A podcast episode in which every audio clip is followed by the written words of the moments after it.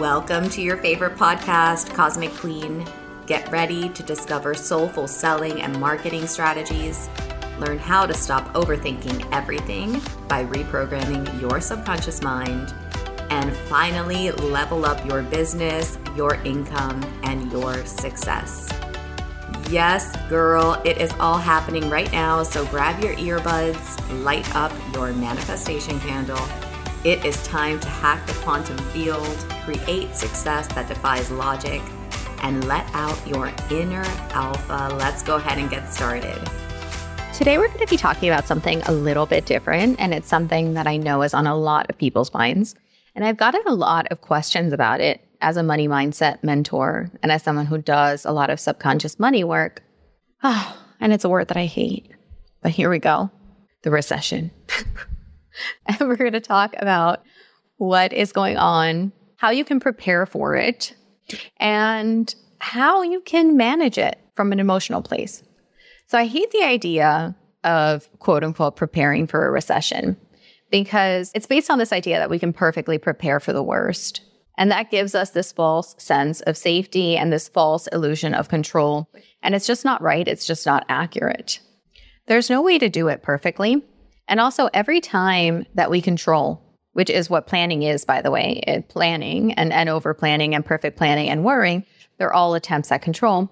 And anytime that we control, we are constricting ourselves. We are contracting on a physical level, on a mental level, on an emotional level. And anytime that we contract and anytime that we constrict, nothing good comes from that place.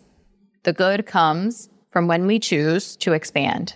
When we choose to expand into fear, when things feel scary and a little bit out of control, and we choose to open up our heart anyway. So, in the sense that you can prepare for something like this, the only way that you can actually prepare is by building up your resilience. In this current climate, don't do anything that betrays your self trust. Don't do anything you don't want to do. Don't make investments from a place of you should. Don't overinvest. Don't put yourself in a scared state. Don't play into the energy that's there. Don't let yourself fall back into your emotional addictions because worry is one of the biggest emotional addictions that there is. Like I said, we have been taught that worry is one of the greatest things that we can do, that it's so helpful, that it'll change our lives if only we can perfectly prepare. And all it does is that it contracts us, that it keeps us from our potential, that it closes off our heart, which from an energetic standpoint closes off our ability to receive and to allow good things and to actually love others and love the world. And what the world actually needs is more love and a lot less fear. So, whatever you decide to do, and whatever this means to you, because there are realities, right? come from a place of love, come from a place of love for yourself, of trust for yourself, of resilience, of adaptability, of love for others.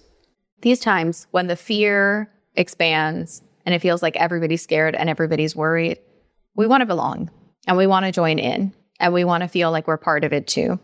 We want to feel like we belong. We want to feel like we're not the outcast, like we're not the crazy person. We don't want to doubt ourselves. But this is not the time to do that. This is the time to really anchor into whatever it is that you believe and do whatever feels good for you. Prepare however it is that you want to prepare. Do whatever it is that you want to do. But do it from a place of self love. Do it from a place of self worth. Do it from a place of, I'm choosing love. I'm choosing expansion for myself. I'm choosing to feel good through this. I'm choosing to love more, no matter what is going on in this world, because that is when the magic really, really happens. So, okay, outside of that, outside of preparing, outside from a little bit of like woo, there is no way to anticipate how a recession will play out. There is no way to anticipate what industries it is that will be most affected. We can rely on data, but there are always surprises. There are always industries that thrive in recessions, and there are always industries that get hit worse than we could have even expected. Or I'm sure economists will be like, we expected it. But economists have different opinions, right? So there are differing opinions from economists. Some say this, some say that. Everybody has a different opinion. And at the end of the day, those are all just opinions, right? The only truth is the truth that we're living, the truth that we're experiencing. The only truth is in the presence. So as you may feel a little bit of fear, as you may feel a little bit of apprehension, I'm going to take a little bit of time to walk you through what is actually going on on a subconscious level when there are words like recession. Money is always a subconscious projection, always. I know it feels like money is so real and it feels like money is so tangible. There is so much subconscious garbage that you are projecting onto money at any given moment. When you hear the word recession, there is so much subconsciously that you are projecting onto it. And I bet that those projections sound something like fear, unstable, unsafe, irresponsible. I could keep going on and on, right? There are so many. And so we're going to walk through what are some of the most common projections that I see. Because when I work with people and they tell me, I want a money session, I'm always like, no, I am a money mindset mentor and I don't do those. Because you can love money and you can do all the money affirmations and you can do all the work around money and it's all like bullshit if you're not actually dealing with what's under the surface, which is what you are projecting onto money, what your subconscious is actually thinking about when you are talking about money. So if you don't love money, if you don't want to make money, if you're scared you're going to lose all your money, what are you actually scared of? And until you actually get to the root of what that is, it's not going to fix it to talk about money. I mean, it can start, right? It's a step in the right direction. I don't want to say don't do any money mindset work. No, that's not what I'm saying at all. But also understand that your beliefs about money are not actually about money, they're about something bigger. So I'm going to start with a very, very, very big one, which is stability. That is the number one thing that we project onto money. This idea that we have been fed that the more money we have, the more secure we are, that we are living in this crazy world where we can't anticipate anything that's coming, where, oh my God, someday we're going to die. When is it going to be? Is it going to be today? Because I think so many of us bypass the actual biological fear of death that we have. But if I have more money, then maybe that will help that will help me bypass all of these very, very human feelings of a lack of stability, lack of safety, lack of fear. And it doesn't actually work that way. It doesn't. Safety is an inside job. So anytime that we are projecting safety onto money, it's a lose lose because the money is never going to give us the safety. And if you're familiar with like sacred money archetypes, which I love, by the way, I'm an accumulator this is my thing. This is my projection, right? And it's gotten better as I've done money mindset work. But my thing is always like the more money I have, the more secure I am. And at no point is that more evident than during a recession, right? Because the media feeds you this image that you got to stockpile all your money because you are never going to make money during this recession. In fact, you're just going to lose it all. So definitely hold it.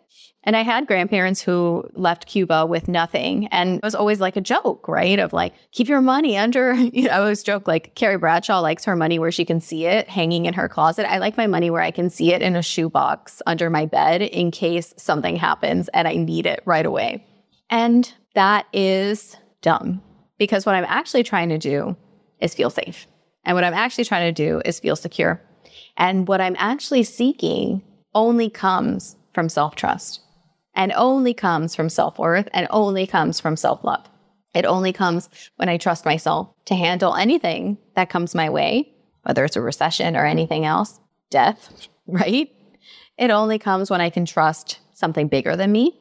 It only comes when I believe that I'm worthy of choosing myself, that I'm worthy of resilience, that I'm worthy of not falling apart at the slightest sign of discomfort or unease or fear. So maybe that's your flavor too. Maybe that is your money projection. Maybe you're like, you know what, Gaby, like you're speaking Chinese to me and I feel safe all the time. Like this is not me at all. Great. Let's move on to the next big one, which is power.